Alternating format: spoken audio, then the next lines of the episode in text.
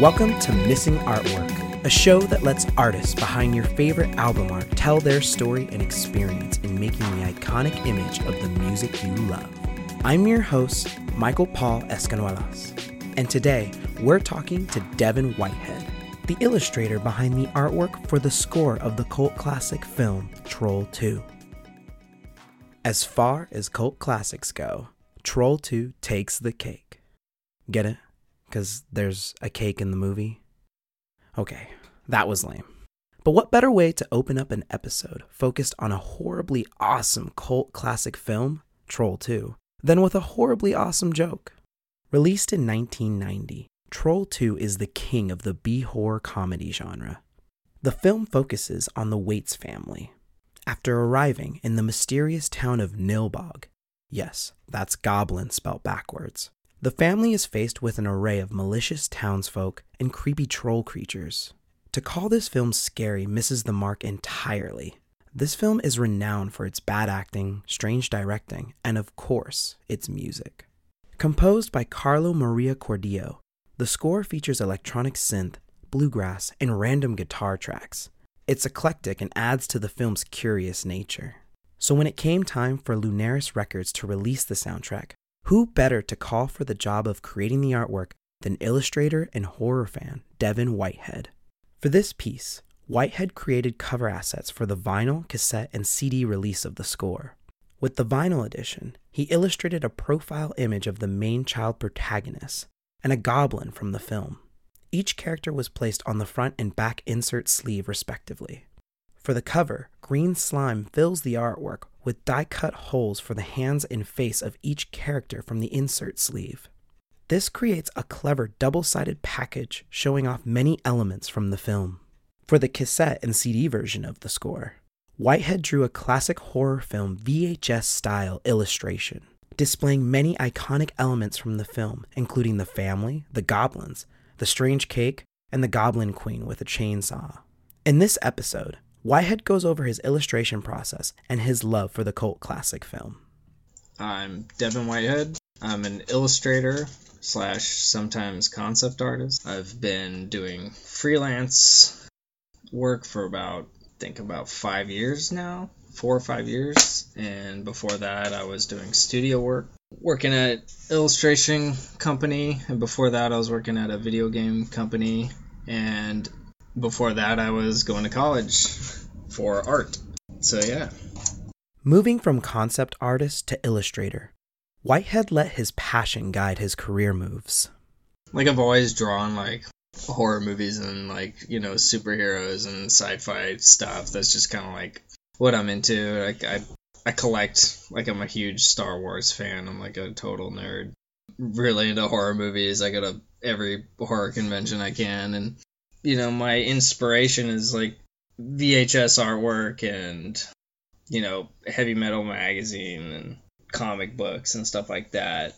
I say like my main artists I'm really into are like an artist named Brom and Frazetta, of course, and stuff like that. So I I started out doing concept art is really what what I wanted to do. I wanted to be an entertainment design for like video games and movies and stuff. So that's what I started doing for a good like want to say a year after college. I, I spent all of my college years painting and drawing, but with the end goal in mind to do like concept art.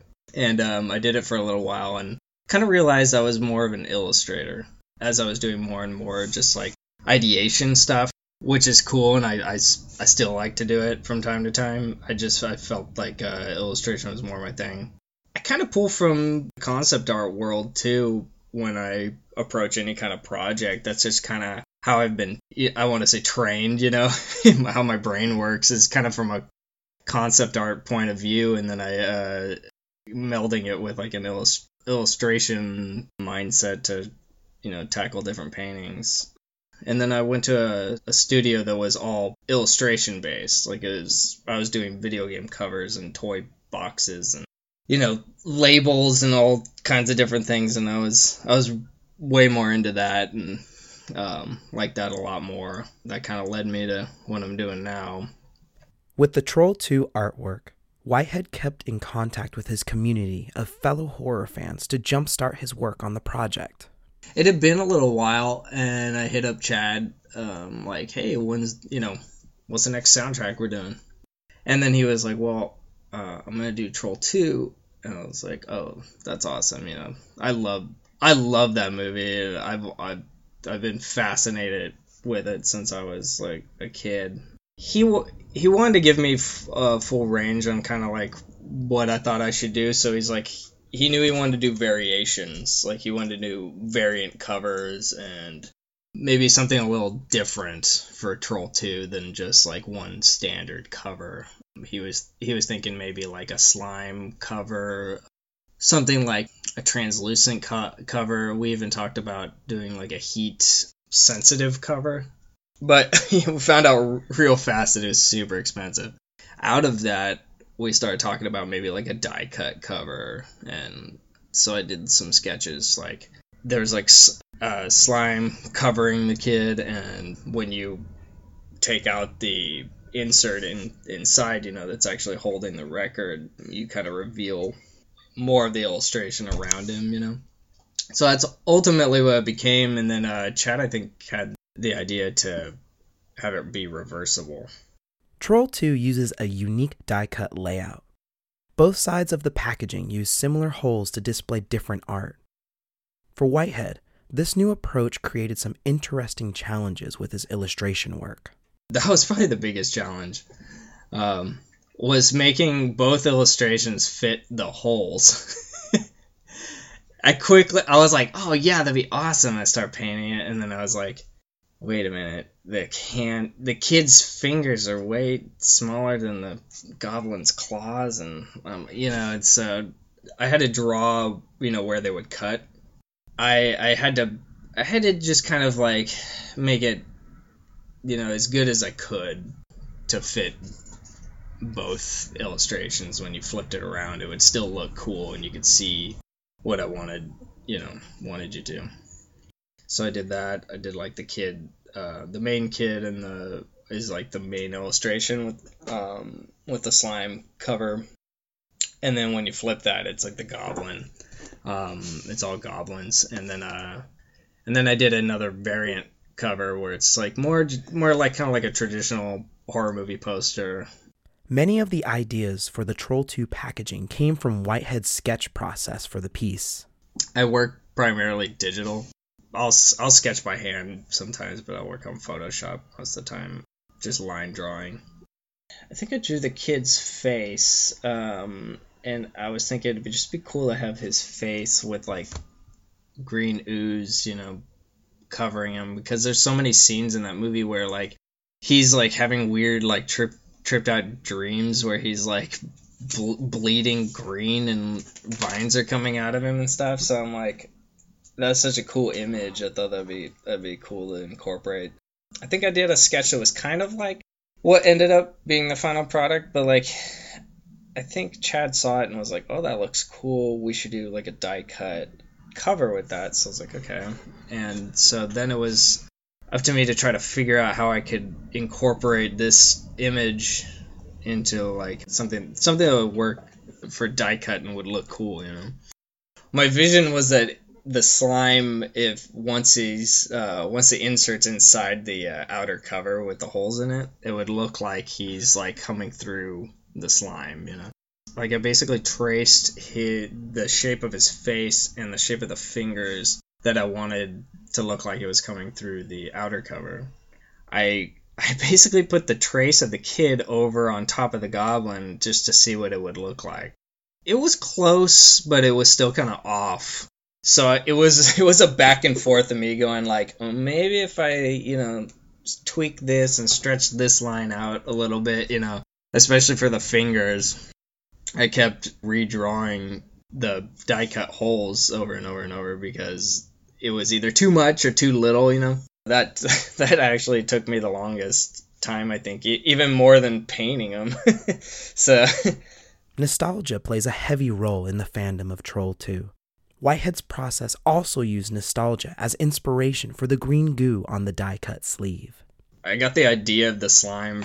I don't know if you used to watch like Nickelodeon, but I had I have this weird Nicktoons book. Like it's this big book, and it's all Nicktoons. It's like talks about all the different like 90s Nickelodeon cartoons, and it has a slime cover that like, kind of goes over it.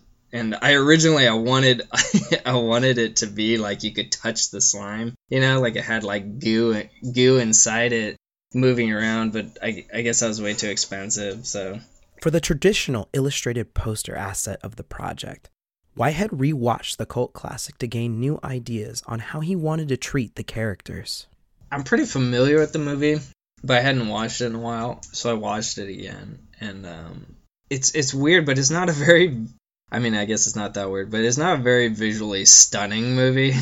I knew I wanted the goblins on there, and I didn't want to put them on there as they were. I've seen posters and paintings where they put them like as they genuinely look like in the movie on the poster or shirt or whatever. And it, you know, it's funny and it's how they look. But I want to make it like, you know, like it's a little cooler. Like maybe you put it on a VHS cover, like, you know, look how cool this movie is. And then you rent it and you're like, oh, what? They don't look that cool. But they're almost there. you could say, like, a couple of them, you're like, oh, yeah, they look awesome. But some of the ones in the back, you're like, they don't look cool at all. But that was, I wanted the goblins to look like, you know, actually frightening goblins.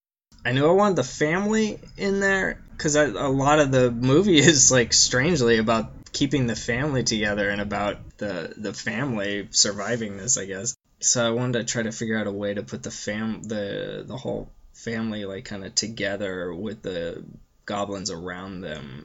And I wanted to incorporate the cake in there because it was so weird and out of it just came out of nowhere. Like I guess you know the whole movie has to do with food and vegetables and stuff but the cake is just so why i have no idea but so i was like i gotta have that cake in there so i was like well maybe there'll be candles like on the cake i actually drew them with like flames coming out of their head at first like or like tied up to actual candles and it just became too much this rewatch also reminded whitehead of some of the characters he forgot from the film besides a goblin because it's been done to death with imagery for that movie. Um, the goblin's always so big at the top, you know, or like the biggest character, like the main character you see on the covers for Troll 2 are usually like the goblin's face or something. So I was trying to think of another character, you know, the the townspeople are pretty creepy. So I thought about having the the milk guy from like the market be like the main be like the main guy. So that's why that's why he's so big at the top because he was just gonna be all that was up at the top of the painting, him holding the milk or like pouring it on him or something. And um, I watched the movie again and completely forgot about or just kind of wasn't thinking about like the witch lady who's got like the cauldron and she had a chainsaw at one point and I was like that is so just out of left field you know just like such a cool image because it's so wacky and she's chopping down this kid who's like turning into a tree or something. So I was like, I gotta have that on there. the tone of Whitehead's work played an important role in his selection of movie characters. I was, I was trying to figure out a way to put the corn in there too because it, it took up so much of the movie that corn popcorn part. I gotta put that in there, but it just didn't work because I wanted I wanted it to be you know you know, it's obviously it's Troll 2, so it's to be funny, but I wanted it to be serious, you know, like a cool, uh, scary horror movie. Although Troll 2 does not have the most stimulating color palette within the film, Whitehead explored several options for colors in his work. Green definitely had to be involved, so I, that was going to be my my thread. Is you know, there's a slime cover. The kid's got slime green, you know, blood or you know ooze on him, and then the goblins are I think they're kind of brown-ish in the movie, or like kind of like this weird flesh tone. But I kind of I, I wanted to give them more of like a I don't want to say like dead looking, but like a little less pink, more like greenish blues uh, in their faces and stuff. Just make them a little bit more creepy. Um, plus, it kind of fit with like especially for the poster image. There's like a there's like kind of a blue fog that I had going from like maybe like the sky of the forest, and that was kind of working for that one with the green and kind of like green, like kind of blacks and uh, blues of that like kind of image. And then for the reversible cover with the kid and the goblin, I started getting these like kind of yellowy green colors as I was painting. I kind of it's weird like I'll I'll play around a lot since I work in Photoshop most of the time it's kind of cool because then I can go like, oh, what if this isn't so blue, and I tweak it and like make it look more green or you know whatever, and um, I can kind of get some cool different ideas that I might not have had working traditionally, or you know would have been stuck with. the only thing that I had a problem with is um, when they send them to the printers, you can only do um, CMYK which is like when you're working on Photoshop or just when you're printing an image, you can either do it RGB or CMYK. And most printers for like vinyl covers and poster prints and stuff are CMYK. Like DVD covers and stuff like that are all CMYK. So working in CMYK is kind of a bitch because you can only use so many colors and it limits your palette.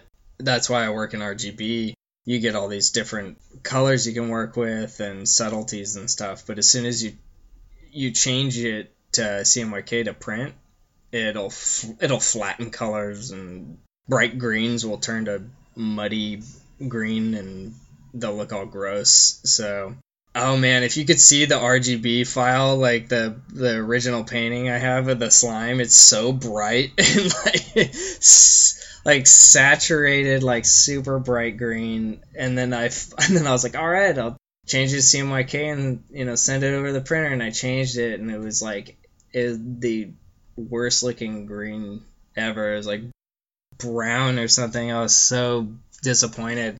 So I had to sit there and paint in CMYK and play with the levels of saturation for like a couple hours just to get it looking cool again, you know? Like many illustrators in his field, Whitehead takes advantage of the tools in Photoshop to create his illustrations.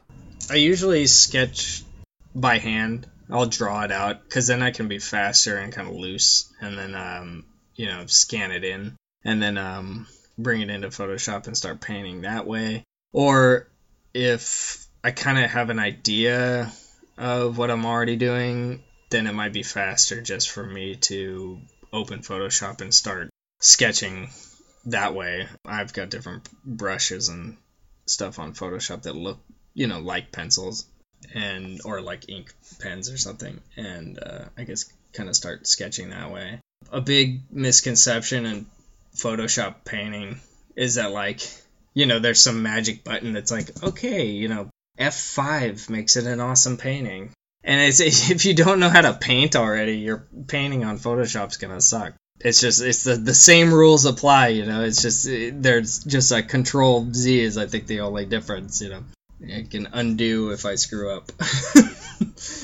it's the same thing like you if you don't know how to paint, you know, control your values or you don't know how to place light or use different light sources, your painting's gonna suck anyways, whether it's traditional or digital. So I go I go about my painting as I would traditionally. Just there's more freedom to play around with, which is sometimes a bad thing, you know, you get too many options. I start painting I'm like, well, it could be this or it could be that or it could, you know, and then I just have to finally settle on something uh, so I can move on. Upon explaining his process, Whitehead revealed some important elements to his work. I'm always just drawing for myself. If anybody wants to get into doing illustrations and stuff, I think they should just be drawing from life. I draw from life all the time. I go to figure drawing like every week and draw models and it just it helps with I think the drawing on the fly, I guess you could say, or like coming up with quicker ideas or um being able to finesse things without copying. You know, you don't have to have a picture right there. You're you're not hopeless without your reference. You know, you, you don't rely on it so much. It's always good to have, but it's it's good to have a balance between you know your own idea generating pre-existing knowledge in your head of how to draw things people people and animals and environments and stuff i find that super helpful Whitehead's work comes from a love for the horror genre and his art form. His style and the detail of his work fit perfectly with the crazy tone of Troll 2. With this passion, Whitehead has created a special package to a truly unique film and score. I feel like I grew up in a video store, so I'm like constantly referencing just staring at VHS covers because I'm like, you know, you'd pick up a movie and you'd be like, this cover's amazing. You go home watch a movie, it's so shitty. But I would be, I wouldn't be that disappointed because I get to stare at this image, you know. I was like, that that was horrible, but this is still so cool, you know.